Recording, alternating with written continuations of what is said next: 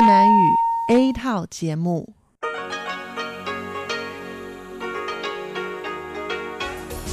Đây là Đài Phát thanh Quốc tế Đài Loan RTI.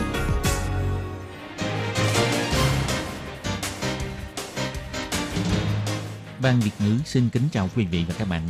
Đây là chương trình Việt ngữ Đài Phát thanh RTI được truyền đi từ Đài Loan.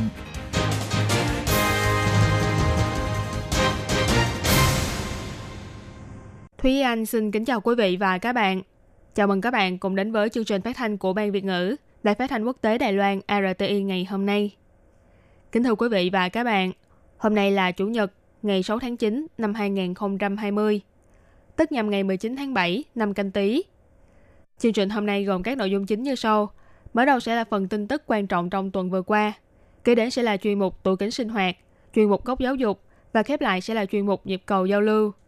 Trước hết xin mời quý vị và các bạn cùng đón nghe bản tóm tắt các mẫu tin quan trọng trong tuần vừa qua. Đến thăm Đài Loan bất chấp áp lực từ Trung Quốc, Chủ tịch Thượng viện Sát nói, tự do và dân chủ là nền tảng của thịnh vượng. Giải bóng đá dành cho lao động nước ngoài được tổ chức thành công, giành được sự tài trợ của Liên đoàn bóng đá châu Á. Trong thời gian phong tỏa về dịch bệnh, Đài Loan mở rộng việc dạy tiếng Trung tại Ấn Độ. Thành phố Đài Nam chính thức thực thi chính sách dán thương hiệu thịt heo, thịt bò do Đài Loan sản xuất. Tháng 1 năm sau sẽ cho ra mắt bìa hộ chiếu mới, chữ Taiwan được phóng to hơn. Đài Loan mở cửa cho sản phẩm thịt lợn Mỹ, Tổng thống Thái Anh Văn nói, phù hợp với mục tiêu chiến lược chung, không hề có thuyết trao đổi. Và sau đây mời các bạn cùng lắng nghe nội dung chi tiết của bản tin ngày hôm nay.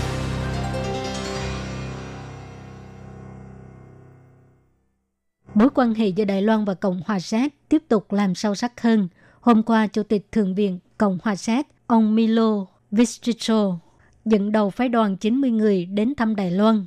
Đây là phái đoàn có số người đông nhất và cấp bậc cao nhất từ trước đến nay, tạo ra một dấu mốc mới trong quan hệ giữa hai nước.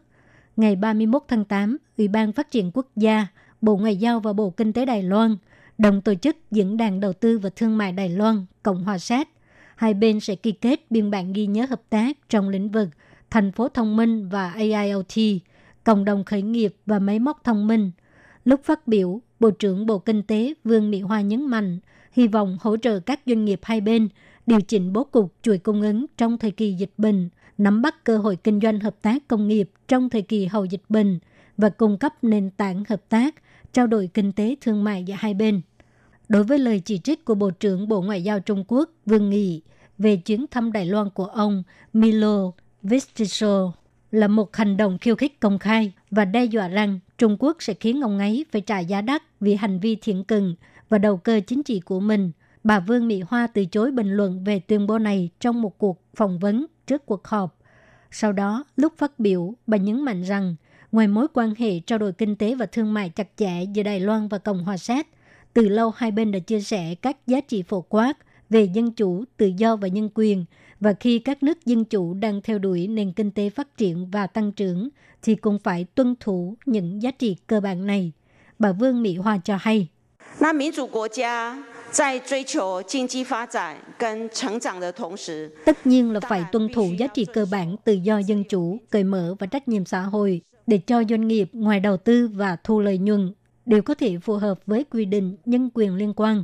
Điều này đúng như ông Milo Vistitro đã nói, nếu vì tiền mà hy sinh những giá trị này thì cuối cùng cũng có thể ngay cả của cải cũng không có.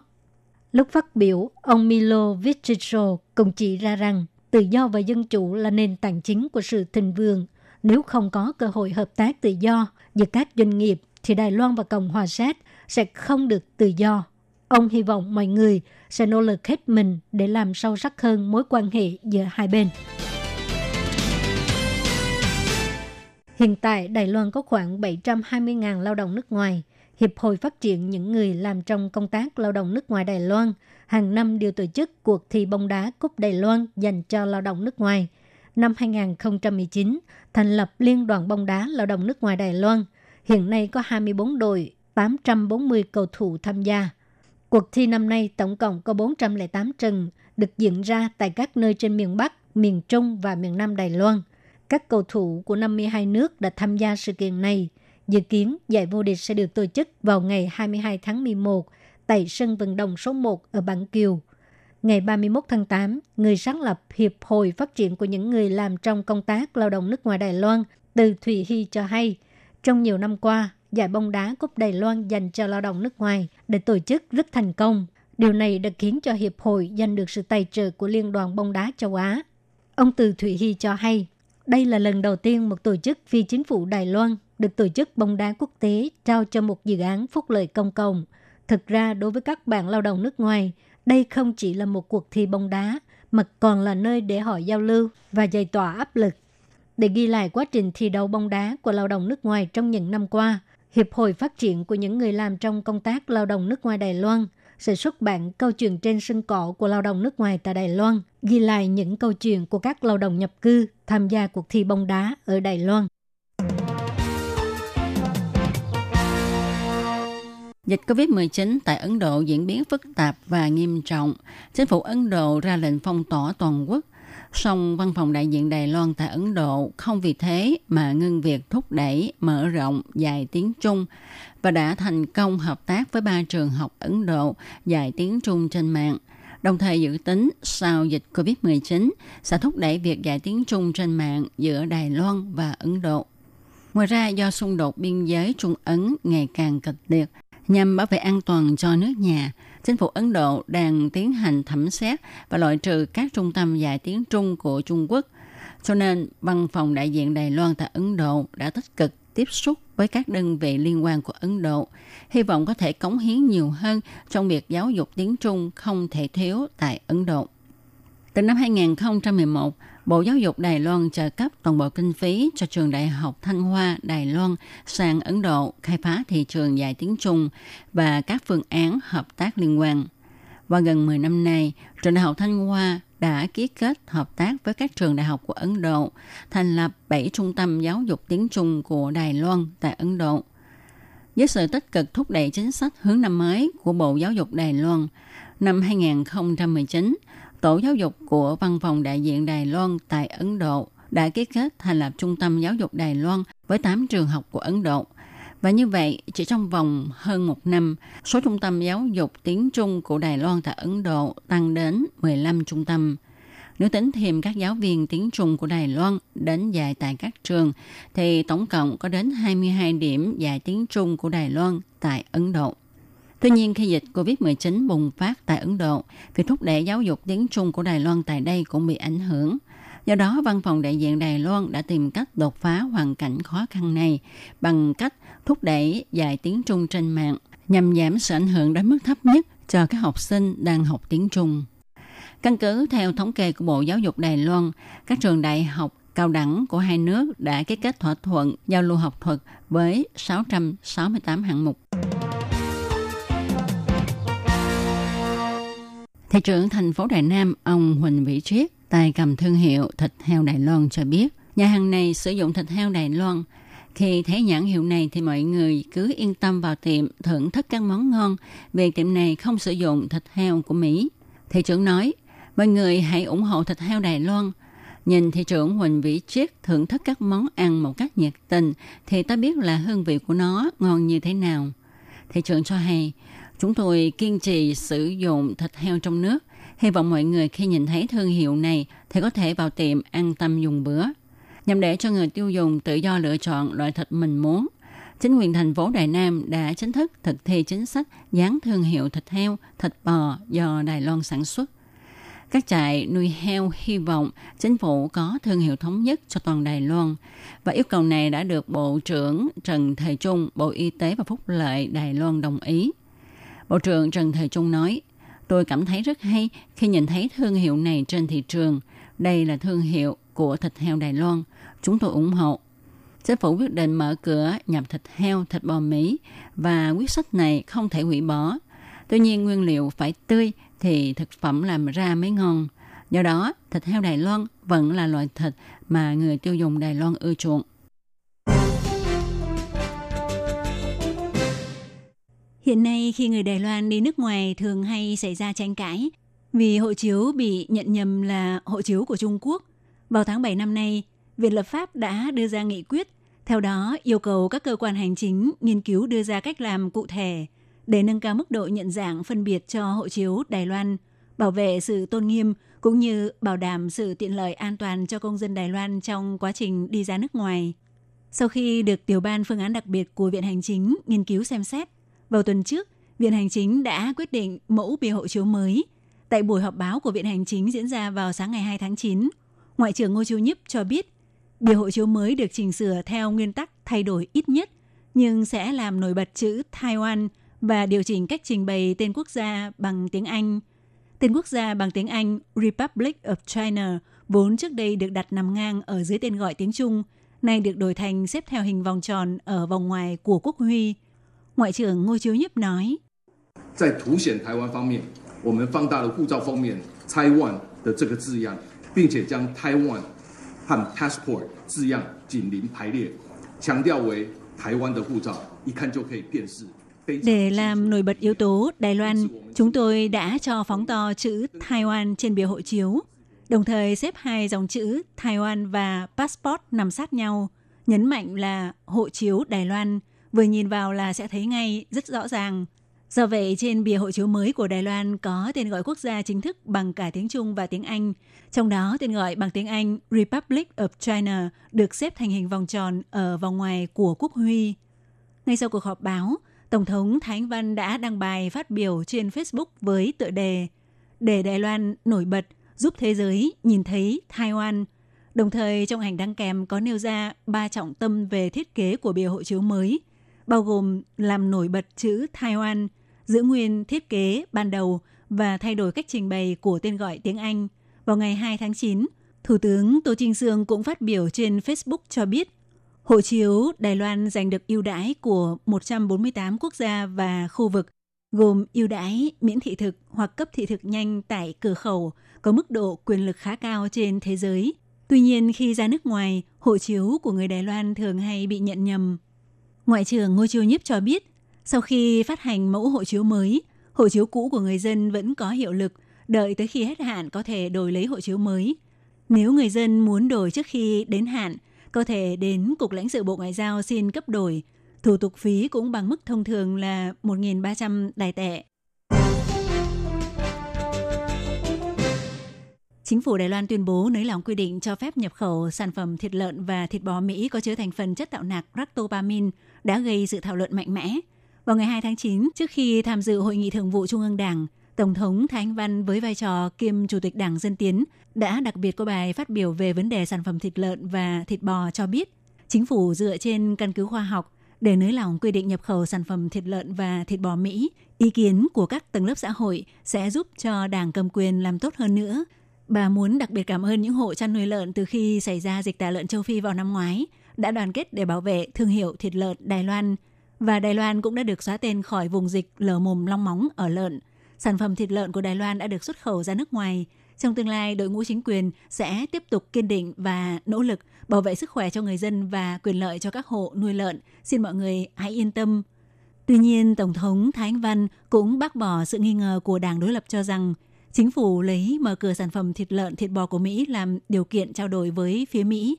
Tổng thống Thái Anh Văn nói, 我知道现在流行这个交换说了哈，那我要跟呃各位报告的是说，事实上没有所谓的交换说了哈。那我们呃所做的这个 Hiện nay rất phổ biến cách nói thuyết trao đổi, nhưng trên thực tế không hề có cái gọi là thuyết trao đổi.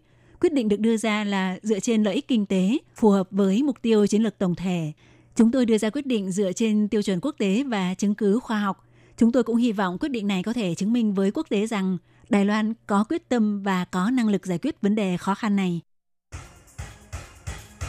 Kính thưa quý vị và các bạn, vừa rồi là bản tin tức thời sự Đài Loan với những mẫu tin quan trọng trong tuần vừa qua. Cảm ơn sự chú ý lắng nghe của quý vị và các bạn. Thân ái chào tạm biệt và hẹn gặp lại. Quý vị và các bạn thân mến, xin mời quý vị và các bạn truy cập vào trang web Đài RTI để đón nghe chương trình phát thanh tiếng Việt vn e rti.org.tvk và cũng có thể truy cập FB fanpage của Ban Việt ngữ RTI tiếng Việt.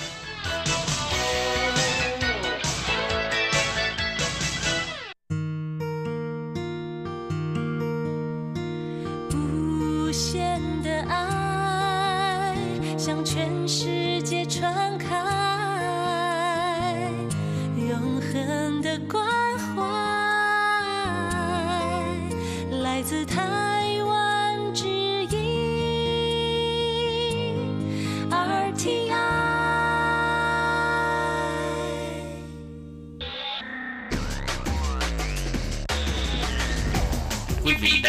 Chương trình Việt ngữ tại RTI truyền thanh từ Đài Loan.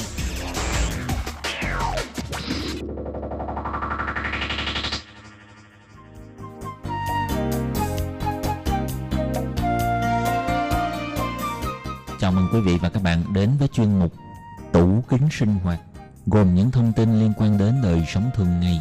Xin mời đón nghe.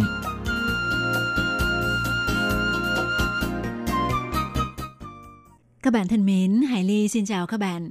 Hoan nghênh các bạn đến với chuyên mục tủ kính sinh hoạt do Hải Ly biên tập và thực hiện.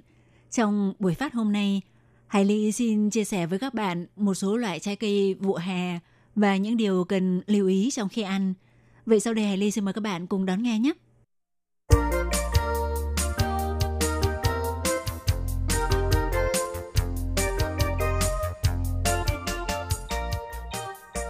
Các bạn thân mến, ở Đài Loan các bạn đã bao giờ nghe thấy cụm từ lì chư bình hay chưa? Hải Ly xin được tạm dịch bệnh này ra tiếng Việt là bệnh do ăn vải. Thưa các bạn, thì vào những ngày hè nóng nực, có rất nhiều các loại trái cây vụ hè rất thơm, ngọt và mọng nước. Nhưng nếu vì ngon miệng mà cứ ăn thoải mái, thì không những không hạ nhiệt được mà còn tạo ra gánh nặng, thậm chí gây tai họa cho cơ thể. Vậy sau đây, Hải Ly xin chia sẻ với các bạn cách ăn một số loại trái cây vụ hè không gây tác hại cho cơ thể nhé. Thưa các bạn, thì ờ, vào vụ hè, tại Đài Loan có vô số các loại trái cây thơm ngon như vải, nhãn, dưa hấu, dứa, xoài, vân vân. Tuy nhiên, theo quan điểm của Đông y, trái cây tùy loại, có loại thì ờ, rất nóng, có loại lại có tính hàn. Nếu ăn không đúng cách, e rằng sẽ gây những triệu chứng khó chịu như bị tiêu chảy đối với trái cây có tính hàn hoặc bị nhiệt miệng khi ăn nhiều các loại trái cây có tính nhiệt. Vậy sau đây, chúng ta hãy cùng tìm hiểu về đặc điểm và những điều cần chú ý khi ăn một số loại trái cây vụ hè nha các bạn. Trước tiên đó là trái vải, lị chư. Thì ờ, trái vải rất mọng nước và ngọt, cùi vải mềm, có chứa vitamin C và các loại vitamin nhóm B là B1, B2 và B6. Ngoài ra còn có khoáng chất kali. Theo bác sĩ điều trị khoa Đông y Bệnh viện Bắc Cảng trực thuộc Đại học Y Dược Trung Quốc của Đài Loan, bác sĩ Dương Thục My chỉ ra rằng, theo quan điểm của Đông y, thì vải là loại trái cây kiện tỳ và giảm tiêu chảy. Hơn nữa còn ít gan, bổ máu, có thể cải thiện suy nhược thần kinh. Người cơ thể yếu sau khi bị bệnh ăn vải cũng rất tốt. Tuy nhiên khi ăn vải cần lưu ý như sau. Vải là loại trái cây có tính nóng, ăn nhiều sẽ dễ bị nhiệt, đặc biệt là những người bản thân có thể chất khá nhiệt không được ăn quá nhiều. Ngoài ra, hầu như ở Đài Loan thường xuyên nghe thấy mùa hè có người xuất hiện bệnh do ăn vải, lì trư bỉnh. Theo Phó Giáo sư Khoa Công nghệ Sinh học Trường Đại học Trung Nguyên, ông Triều Minh Uy chỉ ra rằng sở dĩ như vậy là vì nó có chứa hai loại độc tố là hypoglycin A và methylene cyclopropyl glycerin, viết tắt là MCPG. Chúng sẽ phá vỡ loại enzyme giúp duy trì đường huyết cho cơ thể, sẽ gây sự rối loạn đường huyết và rối loạn chuyển hóa trao đổi chất. Do vậy, sẽ gây hạ đường huyết cấp tính, thậm chí nếu nghiêm trọng có thể gây biến chứng về não. Tuy nhiên, Phó giáo sư Triều Minh Uy cũng nhấn mạnh không nên quá hoang mang lo sợ. Hai loại độc tố này có hàm lượng khá cao trong vải xanh chưa chín, nhưng trong trái vải chín thì hàm lượng là rất thấp. Nhưng riêng đối với trẻ em, do enzyme chuyển hóa trong cơ thể thấp hơn, cho nên tốt nhất một lần không nên ăn quá 5 quả vải. Còn người lớn một lần cũng chỉ nên ăn nhiều nhất là 10 quả. Người bị mắc bệnh tiểu đường càng nên hạn chế ăn vải để tránh tình trạng đường huyết tăng giảm đột ngột, làm tăng cao rủi ro xảy ra các biến chứng do hạ đường huyết. Thì ờ, bí quyết để chọn trái vải đó là tốt nhất nên chọn trái vải tươi và mọng, quả to vừa phải, có hình dáng tròn và hơi nhọn, vỏ phải nổi rõ độ sần sùi và nếu sờ vào có cảm giác sắc nhọn thì càng tốt. Trái vải tươi nếu có cành lá thì càng tốt. Khi mua có thể chú ý nếu vỏ có màu đỏ, hơi thâm hoặc màu nâu, sờ vào vỏ có cảm giác cứng và giòn thì có nghĩa là đã hái được khá lâu không nên mua. Loại trái cây vụ hè thứ hai mà chúng ta cần chú ý đó là trái xoài. Thì đặc điểm của trái xoài là ruột có màu vàng tươi, có vị ngọt thơm. Ở Đài Loan thì à, có loại xoài à, vỏ màu vàng hoặc vỏ màu đỏ khi đã chín. Và xoài rất giàu các loại vitamin gồm vitamin A, C và B là một loại trái cây rất có ích cho việc làm đẹp da. Hơn nữa, xoài có chứa hàm lượng chất xơ thực phẩm khá cao, có thể giúp đại tiện dễ dàng hơn phòng ngừa táo bón. Theo bác sĩ Dương Thục My chỉ ra, có rất nhiều người cho rằng xoài là loại trái cây có tính nhiệt, nhưng thực ra thì không hoàn toàn là như vậy, mà xoài là loại trái cây trung tính, không nóng không lạnh, ăn vào không bị nhiệt mà có thể giúp làm dịu cơn khát, chống khô cổ, lợi tiểu. Nếu người dễ bị say xe, trước khi xuất phát ăn một chút xoài cũng có thể chống say xe và chống nôn. Một vài điều cần lưu ý khi ăn xoài đó là xoài cũng có thành phần kháng nguyên gây dị ứng monohydroxy benzene, dihydroxy benzene. Đặc biệt là xoài chơi chín hẳn sẽ có chứa thành phần axit glycolic dễ gây kích ứng niêm mạc da, làm sưng tấy môi, gây ngứa, thậm chí gây nóng rát vùng cổ họng và mặt, hoặc sẽ gây tình trạng nổi mẩn toàn thân, ngứa ngáy khó chịu. Bác sĩ Dương Thục My cho biết, theo quan điểm của Đông y thì ờ, xoài là thức ẩm độc, sư tú trừ ủ. Người có làn da nhạy cảm hoặc bị bệnh về da thì không nên ăn. Còn theo giám đốc của phòng khám đông y Sương Thịnh Đường, bác sĩ Lưu Gia Hiệu thì khuyên rằng nên gọt vỏ xoài thay cho lột vỏ xoài – để loại bỏ hoàn toàn phần lông mịn nằm giữa vỏ và ruột xoài. Như vậy có thể giảm thấp mức độ gây dị ứng và gây viêm của xoài. Thì bí quyết để chọn xoài đó là hình dáng vẫn còn nguyên vẹn, đầy đặn, tươi và có độ đàn hồi. Bề mặt của vỏ xoài phải bóng và không có đốm đen. Khi sờ vào cảm thấy độ dày của ruột xoài có vị thơm đậm, xung quanh cuống trái không có đốm đen – trên vỏ của xoài đã chín sẽ có dính chút nhựa cây hơi dinh dính, có màu nâu. Loại trái cây vụ hè thứ tư mà chúng ta cần chú ý đó là trái dưa hấu. Dưa hấu có đặc điểm nhiều nước, rất giàu chất citrulline, là một loại axit amin có ích cho việc làm giảm huyết áp. Đặc biệt là hàm lượng chất này của dưa hấu ruột vàng càng cao hơn. Còn dưa hấu ruột đỏ thì có hàm lượng vitamin A và lycopene cao hơn, có tác dụng tốt đối với mắt, Cả hai loại dưa hấu này đều rất giàu hàm lượng kali, có tác dụng lợi tiểu, tiêu phù. Theo quan điểm của Đông y, dưa hấu có tác dụng thanh nhiệt, giải nhiệt, kích thích tạo nước bọt và lợi tiểu, có thể giúp làm lành vết thương, có thể hỗ trợ việc làm lành vết nhiệt miệng và viêm loét trong miệng, cũng cải thiện được các tình trạng gây ra do nóng nực như đau họng, lở miệng, nhiệt lưỡi và đau răng. Một vài điều cần lưu ý khi ăn dưa hấu đó là theo bác sĩ Dương Thục My chỉ ra, dưa hấu có tính hàn, mặc dù có tác dụng giải nhiệt rất tốt, nhưng đối với những người bản thân có thể chất hư hàn, suy hán, tức dễ bị lạnh bụng, lạnh chân tay, hoặc người bình thường dễ bị tiêu chảy, tốt nhất nên hạn chế ăn dưa hấu để tránh gây khó tiêu hoặc bị tiêu chảy. Ngoài ra, người thận có vấn đề, ăn quá nhiều dưa hấu sẽ khiến tình trạng phù chân càng nặng thêm, thậm chí nghiêm trọng còn gây suy tim, hay như người bị mắc bệnh tiểu đường do đường huyết tăng cao cũng khuyến cáo không nên ăn dưa hấu. Bí quyết chọn dưa hấu ngon là vỏ phải cứng, bóng và đanh. Hoa văn của vỏ trái dưa hấu phải rõ nét, cuống quả có độ to nhỏ vừa phải. Nếu dùng tay sờ sẽ có cảm giác vỏ trái dưa nhẵn bóng. Búng tay hoặc lấy tay vỗ vào quả dưa. Khi vỗ, nếu phát ra tiếng bịch bịch thì đó là quả dưa già, ngon, ngọt. Và nếu âm thanh đanh hơn thì do dưa chưa chín nếu âm thanh phát ra là bột bột thì có thể là dưa chín già nhưng đã bị nẫu ruột bên trong không nên mua. Loại trái cây vụ hè thứ tư mà chúng ta cần chú ý đó là trái dứa. Thưa các bạn, mặc dù hiện nay ở Đài Loan quanh năm đều có dứa để ăn, nhưng dứa vào mùa hè là ngọt nhất, không những có thể giải nhiệt mà trong dứa cũng có các dưỡng chất và khoáng chất khác nhau như magie, đồng, vitamin B6, chất sơ thực phẩm, carotenoid và kali – thì những dưỡng chất này có sự giúp ích đối với xương cốt và giúp vết thương mau lành. Còn thành phần vitamin B1 có chứa trong dứa có thể giúp làm tiêu tan mệt mỏi, làm tăng cảm giác thèm ăn. Ngoài ra trong dứa cũng có chứa enzyme bromelain có thể phân hủy protein, hỗ trợ sự hấp thu tiêu hóa cho cơ thể. Theo quan điểm của Đông y, dứa chính là loại thức ăn tốt cho dạ dày và tiêu hóa. Cũng đã có nghiên cứu cho rằng hiệu quả kháng viêm của enzyme có trong dứa rất giống với thuốc chống viêm không steroid, tên tiếng Anh gọi tắt là NSAID. Steroid là một thành phần chống viêm rất hiệu quả, tuy nhiên nó lại có những tác dụng phụ gây rủi ro cho sức khỏe. Trong khi đó thì à, enzyme có trong quả dứa có tác dụng tương tự nhưng tác dụng phụ rất thấp. Thậm chí tại châu Âu, enzyme được chiết xuất từ dứa đã được phê chuẩn để sử dụng làm giảm sự viêm nhiễm do chấn thương hoặc viêm nhiễm sau phẫu thuật.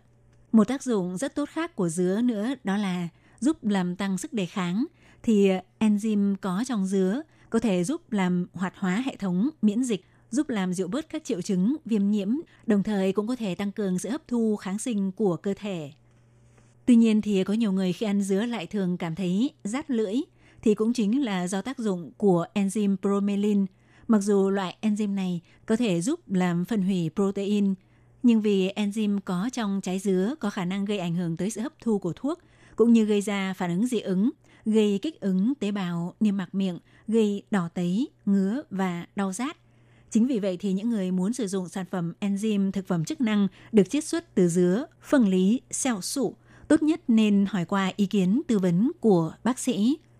Dứa cũng rất có ích đối với tim mạch, thì theo thí nghiệm trong ống nghiệm và thí nghiệm trên động vật đều cho thấy enzyme có trong dứa có ích trong việc cải thiện chứng huyết áp cao, phòng ngừa sự hình thành huyết khối, đồng thời cũng làm giảm nhẹ tình trạng ngực đau thắt và triệu chứng máu thiếu não tạm thời. Những người bị mắc các chứng bệnh bao gồm viêm loét dạ dày, bệnh gan hoặc thận nặng, người bị suy giảm khả năng đông máu nên hạn chế ăn hoặc không ăn dứa để tránh gây ảnh hưởng không tốt đến bệnh tình. Và mặc dù dứa có nhiều tác dụng tốt, nhưng vì dứa của Đài Loan đều rất ngọt, cho nên chẳng hạn uống một ly sinh tố dứa khoảng 240 ml thì đã nạp vào cơ thể 132 calo. Do vậy, người bị tiểu đường hay người quá mập tốt nhất cũng nên hạn chế ăn dứa hoặc uống sinh tố dứa. Còn người bình thường cũng nên chú ý không ăn quá nhiều dứa khi bụng đói. Và bí quyết để chọn dứa ngon là phía trên có một nửa đã ngả màu vàng tươi, còn phần dưới của trái dứa vẫn có màu xanh nhạt, nhấc lên cảm thấy nặng tay, vỏ dứa có độ sần sùi khá rõ. Không nên chọn dứa đã vàng cả quả hoặc vàng sẫm, để tránh bị quá chín hoặc chín nẫu có mùi lên men sẽ không ngon. Các bạn thân mến, chuyên mục tủ kính sinh hoạt hôm nay giới thiệu về một số loại trái cây vụ hè và những điều cần lưu ý trong khi ăn cũng xin được khép lại tại đây. Mong rằng có thể cung cấp thêm cho các bạn vài thưởng thức về ăn trái cây vào mùa hè. Thân ái chào tạm biệt các bạn. Bye bye.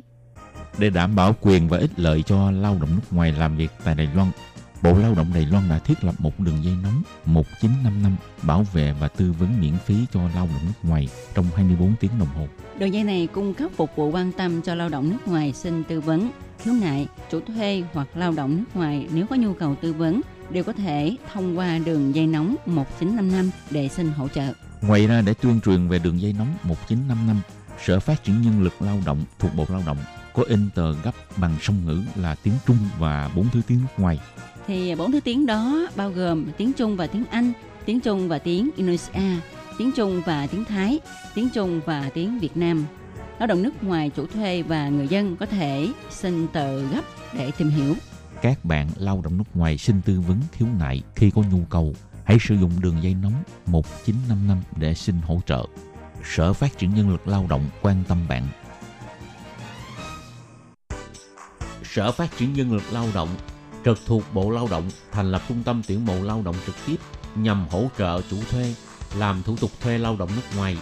Đồng thời còn có các hạng mục phục vụ gồm có tư vấn bằng tiếng nước ngoài, nhận và chuyển hồ sơ liên quan việc thuê lao động nước ngoài đến các đơn vị thẩm định.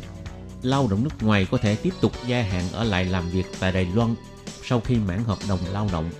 Trung tâm tuyển mộ lao động trực tiếp hỗ trợ chủ thuê làm thủ tục tuyển dụng lao động.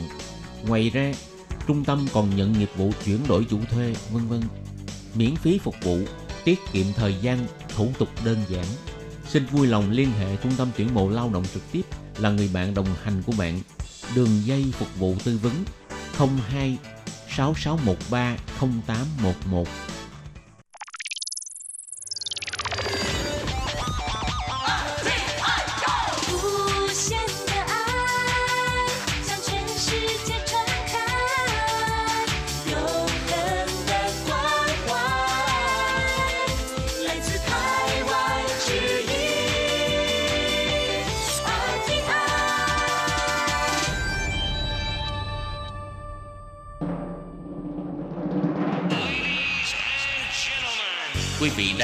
Chương trình Việt ngữ Đài RTI truyền thanh từ Đài Loan.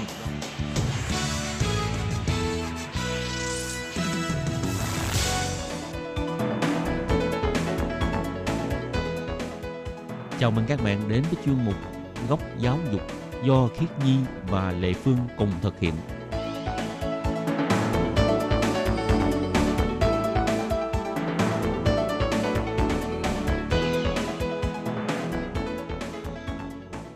Nhi và Lệ Phương xin chào các bạn. Các bạn thân mến, các bạn đang đón nghe chuyên mục Góc Giáo dục.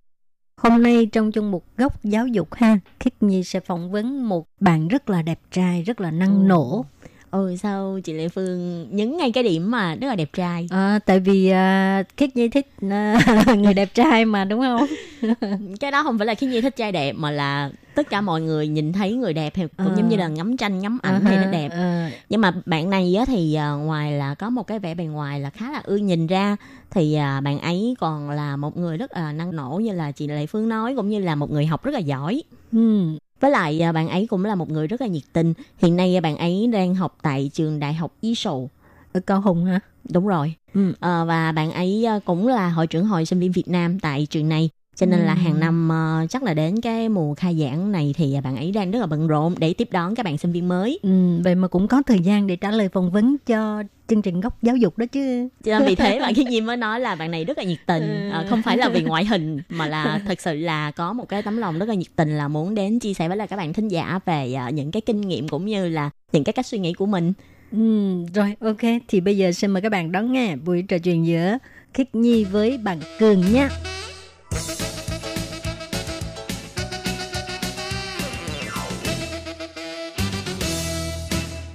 Thì à, hôm nay à, chuyên mục góc giáo dục rất là vinh dự là có thể mời được à, một bạn du học sinh Việt Nam đang học tại à, trường Y Sầu đến để làm khách mời của chương trình. Thì à, xin chào bạn, bạn có thể tự giới thiệu bản thân bạn với lại các bạn thính giả được không? À, lời đầu tiên thì cho phép mình xin được gửi lời chào đến quý thính giả đang nghe đài. Mình xin được giới thiệu thì mình tên là Quang Cường và mình là sinh viên năm 3 của trường đại học Israel University. Và ngày hôm nay thì mình rất là cảm ơn đài vì đã cho mình cái cơ hội được ngồi ở đây để mà mình phỏng vấn, chia sẻ về một số kinh nghiệm của mình khi mà mình ở Đài Loan. Ờ, trường Sầu là ở bên Cao Hùng phải không bạn? Đúng rồi, trường Israel của mình là nằm ở Cao Hùng, Đài Loan. Ồ, cái ngành học của bạn tại Y Sầu là gì? Hiện tại thì mình đang học ngành tiếng Anh ứng dụng ở trường đại học Israel. Vậy thì à, Cường đến Đài Loan cũng đã được uh, 2 năm rồi đúng không? Ừ, tính đến thời điểm hiện tại thì mình đang ở Đài Loan được 2 năm rồi và mình còn 2 năm nữa để mà kết thúc cái quá trình học của mình ở tại trường. Ừ. Mình hơi ờ, tò mò một xíu là một cái cơ duyên nào đó mà đã đưa Cường đến Đài Loan để du học. Trước đây là mình có một cái chuyến đi du lịch, có thể nói là du lịch hoặc là mình trao đổi tại vì mình đi chung với lại trường của mình đến với Đài Loan để mà mình có cơ hội được trải nghiệm ở Đài Loan hai tuần Ừ. thì mình cảm thấy rằng là cái môi trường ở đây rất là tốt và ờ, ngoài những cái việc giáo dục tốt chất lượng giáo dục hay là những cái cơ sở vật chất tốt thì mình nghĩ rằng là ờ, một cái môi trường quốc tế nó rất là phù hợp cho mình Ờ, ngay thời điểm hiện tại thì tại sao mình không chọn một cái ờ, sự lựa chọn ở nước ngoài để mà mình phát triển bản thân mình hơn thì do đó là mình chọn tới với Đài Loan Vậy thì lúc trước mà khi Cường đến Đài Loan để mà trao đổi trong 2 tuần, đó là một cái chương trình hợp tác giữa trường của Cường đang học tại Việt Nam với lại Đài Loan phải không ạ? Hay là một cái chương trình như thế nào? ạ? Đúng rồi ngay cái thời điểm đó đó thì là mình không có được đến ISO trường của mình đang học ở thời điểm hiện tại nhưng mà lúc mà mình ở Việt Nam thì mình có học đại học ở Việt Nam và bên trường của mình có một số cái trường hợp tác chị em ở bên bên Đài Loan ở bên này thì những cái trường đó họ tài trợ cho mình những cái chuyến đi này đi sang bên đây để mà mình trải nghiệm để mà mình ờ, trao đổi để nếu như sau này mình có cơ hội thì mình có thể sang đây để mình tiếp tục học cao lên Lần đó thì ờ, Cường đi đến thành phố nào? Cũng là Cao Hùng luôn à? Lần đó thì mình tới Đài Trung. Vậy thì ờ, do cái chuyến đi đó cho nên là ờ, đã ảnh hưởng như thế nào đến ờ, quyết định là sẽ sang ờ, du học của cường?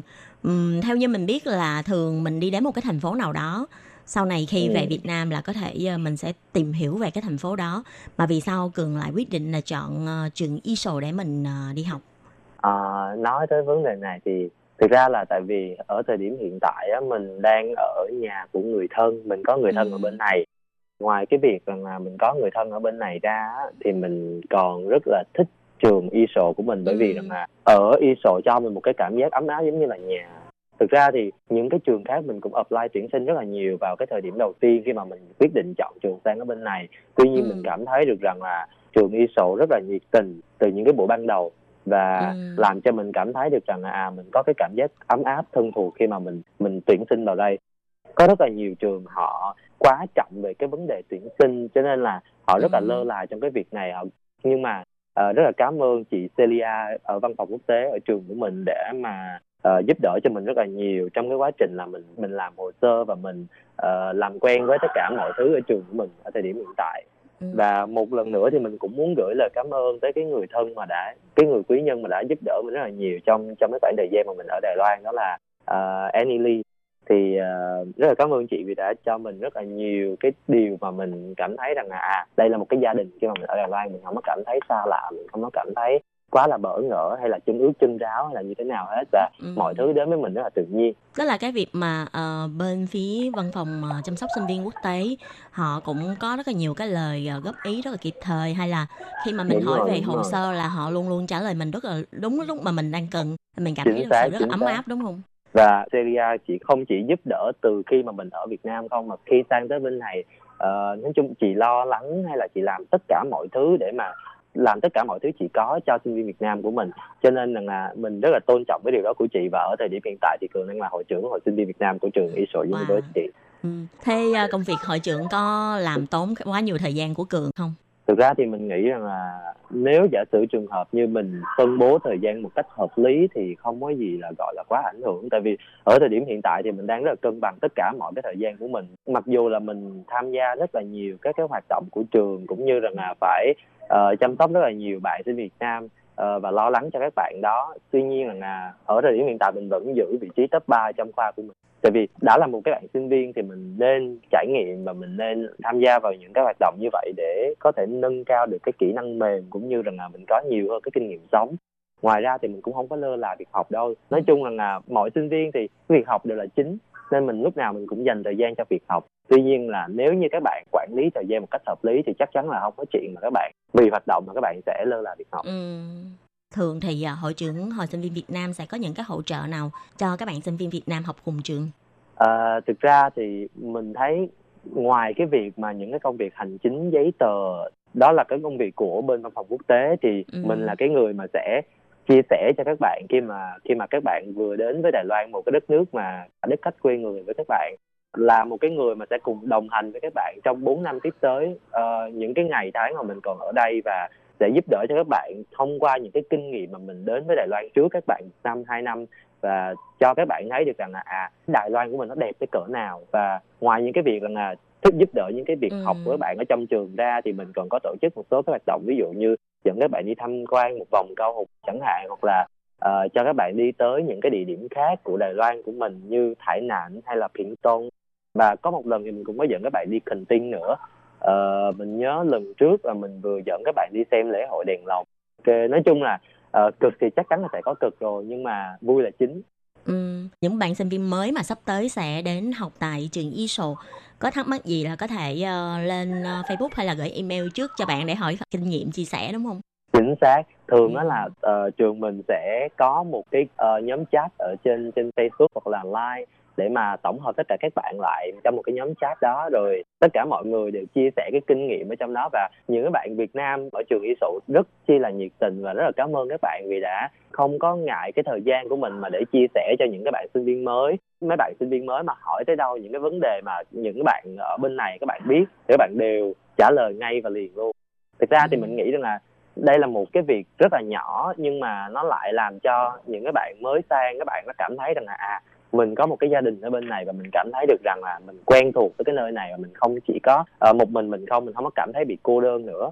Các bạn có bạn bè có anh chị em ở bên này và uh, thậm chí là có cả một cái gia đình ở bên này. Cũng giống như là khi mà uh, cường lúc mà mới đến uh, Lài Loan cũng vậy thì lúc đó là bộ phận quan hệ uh, sinh viên quốc tế đã hỗ trợ rất là nhiều cho cường khiến cho cường cảm giác như là một cái máy ấm của mình ở Lài Loan. Thì uh, bây giờ cường cũng muốn hỗ trợ lại cho các bạn sinh viên mới đúng không? Chính xác, đó là cái lý do vì sao mà ngày hôm nay mình ngồi mình đảm nhiệm cái vị trí là hội trưởng, hội sinh viên để mà mình không muốn rằng là cái lửa, cái nhiệt huyết của chị Celia nó bị giảm đi hay là và đó cũng chính là châm ngôn của trường mình là lúc nào cũng vậy phải tận tụy với là các bạn sinh viên và luôn luôn vì các bạn sinh viên với tương lai tốt hơn cho các bạn thôi Ừ. Nghe những cái gì mà Cường chia sẻ là có thể hiểu được là lúc mà Cường đang học tại trường ISO là Cường đã được hỗ trợ như thế nào rồi. Ừm, một là về à, những cái năng lực mềm của mình đã được à, đào tạo nhiều hơn. Hai nữa Đúng là rồi, luôn luôn rồi. cảm thấy là trường lúc nào cũng hỗ trợ mình để mình có thể học tập tốt hơn, để mình có thể phát triển tốt hơn. Ừ, thực ra thì mình nghĩ rằng là cái sự hỗ trợ ở đây nó không chỉ đến về cái vấn đề tài chính mà là điều quan trọng hơn hết đó chính là cái tinh thần.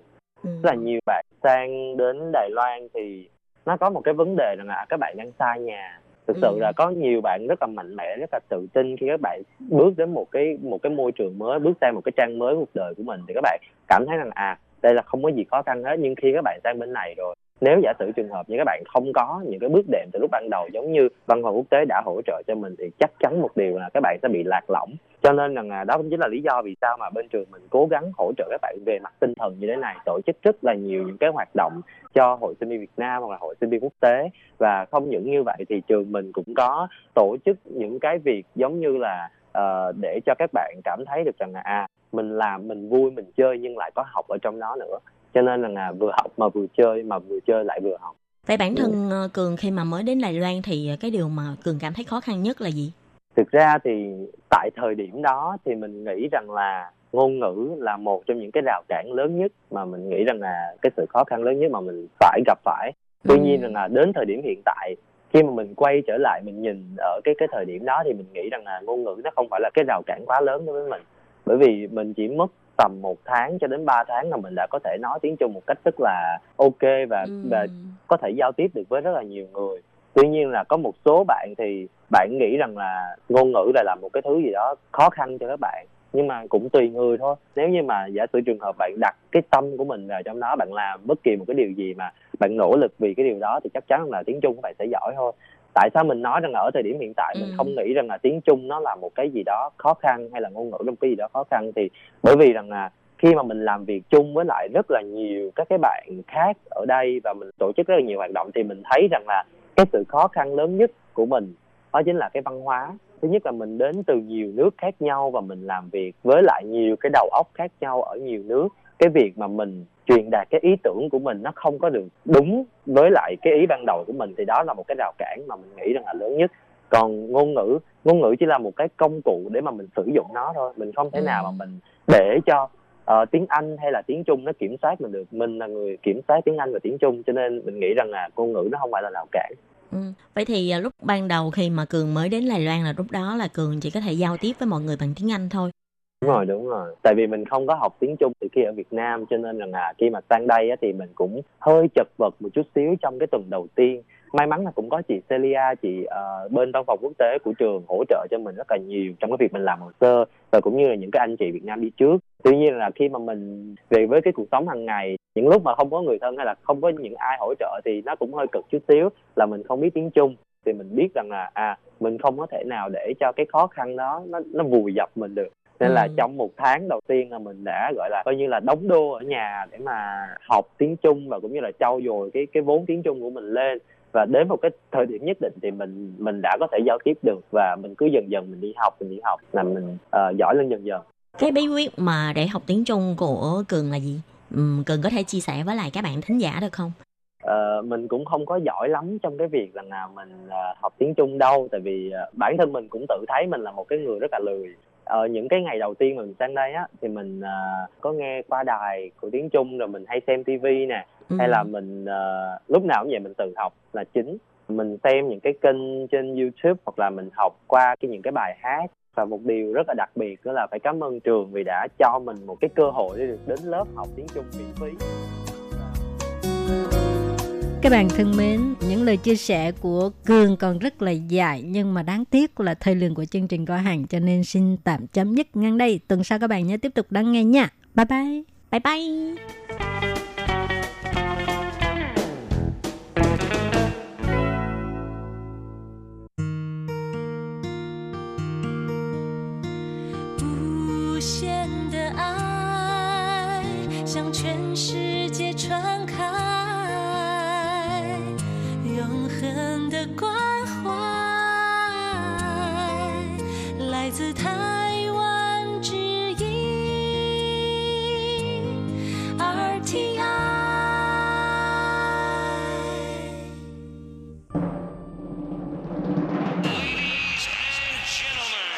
vị đang đón nghe chương trình Việt ngữ Đài RTI truyền thanh từ Đài Loan.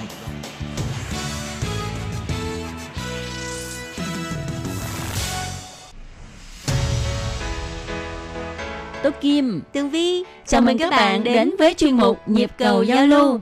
Mong rằng tiết mục này là nơi chia sẻ tâm tư tình cảm của mọi người, thắt chặt mối thân tình giữa các bạn với chúng tôi.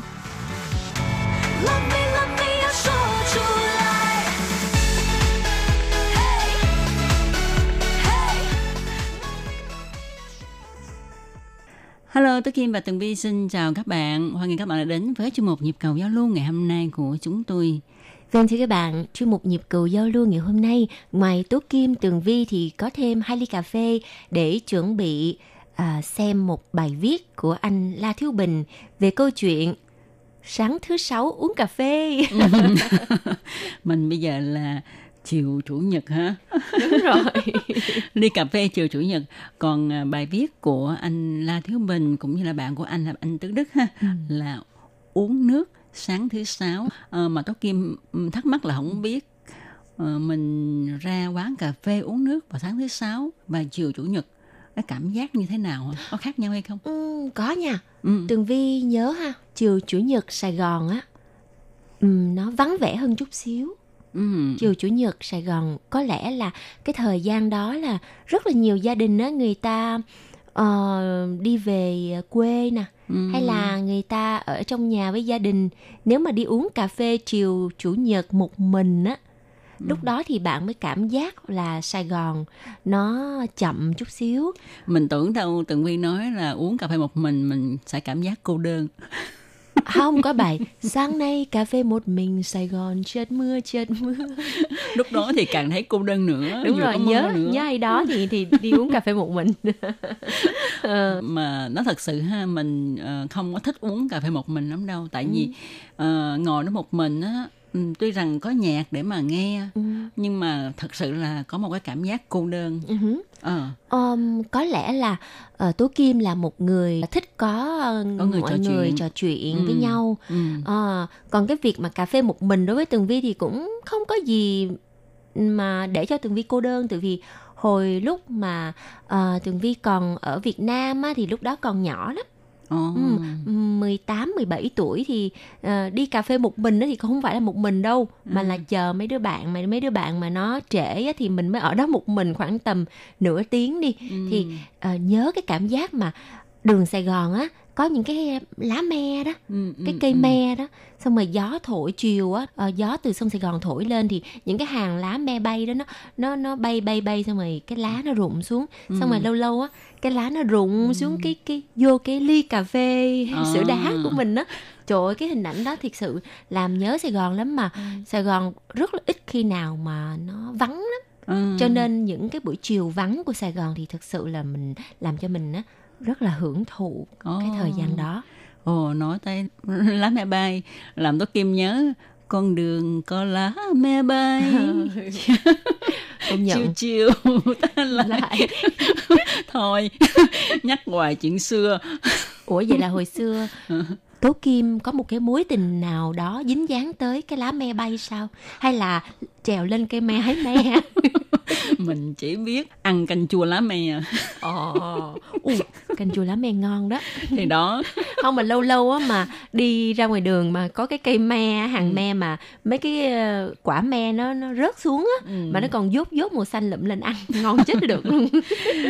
thật sự ra khi mà ờ, nói đến lá me này kia thì mình cũng ờ, rất là cảm thấy ờ, những cái phong cảnh những cái cảnh ngày xưa quay trở về ha cũng cảm thấy rất là lãng mạn lắm nhưng mà mình nghĩ thôi thì ờ, nó đã ờ, là một cái kỷ niệm nào đó thôi ha. Thì ờ, chúng ta cũng thực tế xíu. Nếu mà có lá mẹ thì giờ đố kim sẽ nấu ăn. Tại vì bà nội quá. trợ à các bạn ơi à, cũng à, do cái cái lúc nãy tường vi với tố kim nói về cái đề tài mà à, nhớ lại hồi xưa hồi xưa hồi xưa đó Ừ. thì à, hay là như thế này nha tường vi với tố kim phát động một cái chương trình viết bài về những kỷ niệm xưa à, những kỷ niệm mà các bạn cho rằng có ý nghĩa nhất trong cuộc sống của mình kể cho tường vi với tố kim và các bạn thính giả của đài rti nghe nha Ừ. rất là mong à, nhận được những lá thư về những câu chuyện à, kỷ niệm xưa của các bạn. Ừ. Rồi thì bây giờ chúng tôi xin ờ, kể về một cái câu chuyện ờ, uống nước sáng thứ sáu nha. Anh bạn tôi chưa bao giờ mời bạn gái đi uống cà phê vào buổi sáng vì biết rằng cô bạn này có hai đứa con nhỏ phải chăm sóc cho ăn uống, đưa đi học, mất rất nhiều thời giờ. Nên khi cô ấy tới quán nước hoặc là tới nơi làm việc thường là đã 10 giờ 30 sẽ không còn bao nhiêu thời giờ để mà trò chuyện. Bởi vì tới 11 giờ thì bạn của tôi phải về nhà ăn cơm cách nơi gặp gỡ 8 km. Anh ấy không muốn về nhà trễ hơn 11 giờ 30 vì có cô em gái đang đợi ăn cơm ở nhà. Nhưng lần này cô bạn chủ động hẹn buổi sáng. Anh định uống cà phê à? Ngày mai nhé. Tức là thứ sáu ngày 24 tháng 7. Vâng, định mời em uống cà phê. Nếu chiều mai thì em ra hơi sớm một chút nhé. Bởi vì thứ sáu cô em có dạy học nên anh phải về nhà ăn cơm sớm. Vậy sáng mai anh xuống đi 9 giờ. Bởi vì chiều hay mưa. Được, vậy đúng 9 giờ sáng mai anh xuống nhé. Sáng thứ sáu trời khá nóng nên anh bạn chọn quán SBC có máy lạnh. Quán này trước đây tên là KK nhưng mới đổi chủ. Khi à, hẹn bạn gái đi uống nước, anh bạn luôn kéo tôi theo vì cô bạn này trước đây là học trò anh văn của tôi và cũng chính tôi giới thiệu cho họ quen nhau. Ngoài lý do quen, còn à, một lý do nữa là cô này thường đến muộn nên anh bạn cũng cần tôi cùng nhau nói chuyện, nghe nhạc Pháp trong khi chờ đợi cho đỡ buồn. Tôi gọi một ly cà phê đen nóng, còn anh bạn gọi một ly cà phê sữa đá. Chẳng hạn sáng nay mặc dù hẹn 9 giờ nhưng thực tế 10 giờ cô ấy mới tới. Chúng tôi ngồi uống nước nghe hàng chục bản nhạc Pháp mới thấy cô ấy nhẹ nhàng bước vào quán. Cô ấy gọi một món khá lạ là trà sữa trân châu thang.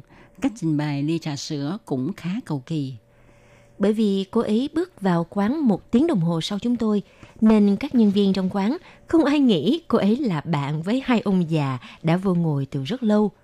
Họ mời cô ấy ngồi một bàn trống, nhưng cô nói, không, ờ, tôi ngồi ở đây, và kéo ghế ngồi bên cạnh chúng tôi. Cô nổi bật so với mọi người trong quán, từ đầu tóc, nét mặt tới y phục và phong cách. Việc đầu tiên cô làm là hỏi mật khẩu kết nối wifi cho chiếc điện thoại mang theo. Sau đó cô kiểm tra tình hình hai đứa con đang học ở trường qua camera giám sát gắn trong lớp học. Cô cho chúng tôi xem hình ảnh đứa con gái đang ngồi trong lớp học. Tuy học sinh đã kết thúc năm học và nghỉ hè từ ngày 15 tháng 7. Nhưng chỉ vài ngày, nhà trường mở ngay lớp hè và các con cô tiếp tục đi học. Rồi cô kết nối với camera đặt tại nhà và chỉ cho chúng tôi thấy bà già chồng đang ngồi salon chửi đổng, còn anh chồng thì đang cầm chổi quét nhà. Vừa uống nước, cô vừa kể chuyện có nhiều người đàn ông theo đuổi cô. Nhưng cô chỉ quan tâm chăm lo cho hai đứa con, chứ không quan tâm tới đàn ông. Mặc dù họ có tiền, cô cũng không màng, bởi vì cô có khả năng độc lập về tài chính. Đối với người mà cô đánh giá không tử tế, ngay cả hất tóc cho họ, cô cũng từ chối, nhường cho những người khác trong tiệm làm. Cô kể chuyện trước đây cô đã kết hôn, làm đám cưới với một người Mỹ. Anh này thương cô thật lòng. Nhưng thật kỳ lạ, ngày cô lên máy bay để sang Mỹ, đã ra tới phi trường rồi, chỉ một chút xíu là lên máy bay.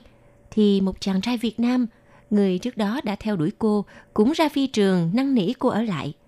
Thật lòng thì cô không yêu, kể cả anh Mỹ và anh Việt Nam, cô đều không yêu. Cô nhận lời lấy anh Mỹ, chẳng qua đó là cơ hội để sang Mỹ. Còn anh chàng Việt Nam và mẹ anh ta nữa, năn nỉ, thậm chí van xin lạy lục. Anh ta dọa sẽ tự tử nếu cô lên máy bay. Thế rồi cô siêu lòng, chịu ở lại và sau đó lấy anh ta làm chồng. Bây giờ cô cũng không hiểu tại sao lúc đó cô lại siêu lòng, cho rằng có lẽ bị bỏ bùa. Đó mới chính là điều đáng ân hận, bởi vì cô lấy anh ta có hai đứa con, một gái đầu lòng và một trai. Nhưng sau khi cô sinh đứa con trai được 11 ngày thì hay tin chồng phản bội. Anh ta có tình nhân và chính cô tình nhân này đã gửi hình thân mật của cô ta với anh chồng để khiêu khích. Thế rồi cô và chồng ly thân kể từ đó. Đến nay đã được 4 năm, anh ta không chịu ra tòa ly dị. Cô lâm vào hoàn cảnh khó xử bởi vì anh chồng phản bội, bà mẹ anh ta và thêm một đứa em trai anh ta cứ ở lì trong nhà của cô. Cô nói rằng ngôi nhà này là do một mình cô bỏ tiền mua sắm. Chồng nuôi vợ bé không có đóng góp gì. Mẹ chồng thì nghèo, không có tiền. Em chồng thì chỉ ở ké. Nhưng họ không chịu rời đi. Mà thực tế cũng không có nhà để rời đi. Nên cô đành chấp nhận tình trạng quán tăng hội khổ. Cô và cả nhà bên chồng không ưa nhau. Thậm chí là không muốn nhìn mặt nhau mà vẫn phải ở chung nhà. Rất khó chịu nhưng đành phải chịu vì chưa có giải pháp. Dường như cô rất bức xúc về vấn đề này, nên lần nào gặp nhau, cô cũng nói về đề tài này. Đến 11 giờ 15, anh bạn đứng lên lại quầy trả tiền. Cô bạn xin phép về trước. Anh bạn bắt tay cô như những lần trước. Còn tôi thì không bắt tay vì không quen. Chúng tôi ngồi nắng lại chút xíu, nói chuyện thêm vài câu rồi cũng ra về. Trên đường về, anh bạn ghé nhà thuốc Tây mua một chai thuốc cho cô em gái, rồi đưa tôi về nhà tôi tại Cần Thơ. Còn anh bạn thì về Bình Thủy. Mỗi lần gặp gỡ cô gái này, chúng tôi đều rất vui vì cô ấy xinh đẹp và hoạt bát. Tôi nghe anh bạn nói cô gái tỏ ý tội nghiệp tôi bởi vì chỉ khi gặp nhau ngoài quán thì tôi mới có cơ hội gặp cô, còn những lần hai người gặp riêng tại nơi cô ấy làm việc thì tôi ngồi chờ ở quán gần bên, không có cơ hội gặp cô. Nghĩa là đi uống cà phê ngoài quán nước, dường như là đặc ân cô gái dành cho tôi một cơ hội gặp gỡ. Ông thầy dạy anh văn của cô từ xa xưa. Xin cảm ơn cô bạn gái vong niên. Uống cà phê sáng thứ sáu thật là thú vị ha. Đúng rồi, mặc dù là câu chuyện của cô gái đó thì cứ lặp đi lặp lại như vậy. Nhưng mà Tường Vi nghĩ rằng um, bởi vì cô gái rất là tin tưởng anh và người bạn của anh cho nên là mới uh, nói hết những cái tâm tư tình cảm của mình chia sẻ cho hai người. Đúng vậy, à, coi nhau là bạn thân thì người ta mới chia sẻ những cái tâm tư của mình chứ ha, Ừ. chứ đâu phải là gặp ai cũng có thể nói được những cái suy nghĩ của mình đâu. Đúng rồi, mà nhất là những cái chuyện buồn, chuyện gia đình nữa. Ừ, đó đó. Thật là thú vị ha. À, có bạn bè như vậy á, tôi kim nghĩ lâu lâu ra uống cà phê à, đó là một thú vui vô Ừ. cùng to lớn. Mà anh La Thiếu Bình biết không à, qua đây rồi ha Tố Kim rất là à, quý những cái thời gian đó. Tại vì đôi khi ở đây ha, muốn tìm một người ra uống cà phê cũng rất là khó ai cũng bận hết trơn Ừ. mà ai cũng có công việc gia đình. Cho nên là hẹn có khi cả năm mới hẹn được một hai Ừ, lần. Không phải như ở Việt Nam á à, Ới một hãy- cái Ờ, thì đó thì đó. Bởi Ờ, vậy kỳ nó kỳ cục gì đó. Ừ. nhiều khi nhiều khi mình uh, tố kim thấy hả tại sao bên đây nó kỳ vậy ta? Nhiều khi đôi khi buồn buồn tại vì con người mình đôi khi buồn buồn là muốn ra uống cà phê kiếm người bạn bạn, ra. mình thật sự không biết gọi cho ai bây giờ.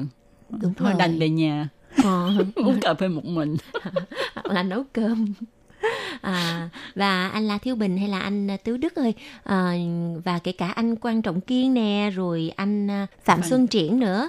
À, nếu mà nghe chung một ngày hôm nay á, thì à, các anh có thể chia sẻ những cái kỷ niệm xưa của mình cho Tường Vi và Tố Kim và các bạn thính giả nghe nha.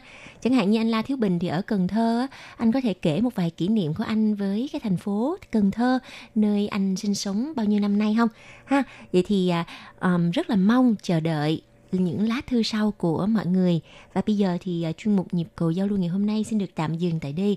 Cảm ơn sự chú ý theo dõi của các bạn và hẹn gặp lại trong chuyên mục tuần sau cũng vào giờ này. Xin chào tạm biệt các bạn. Bye bye.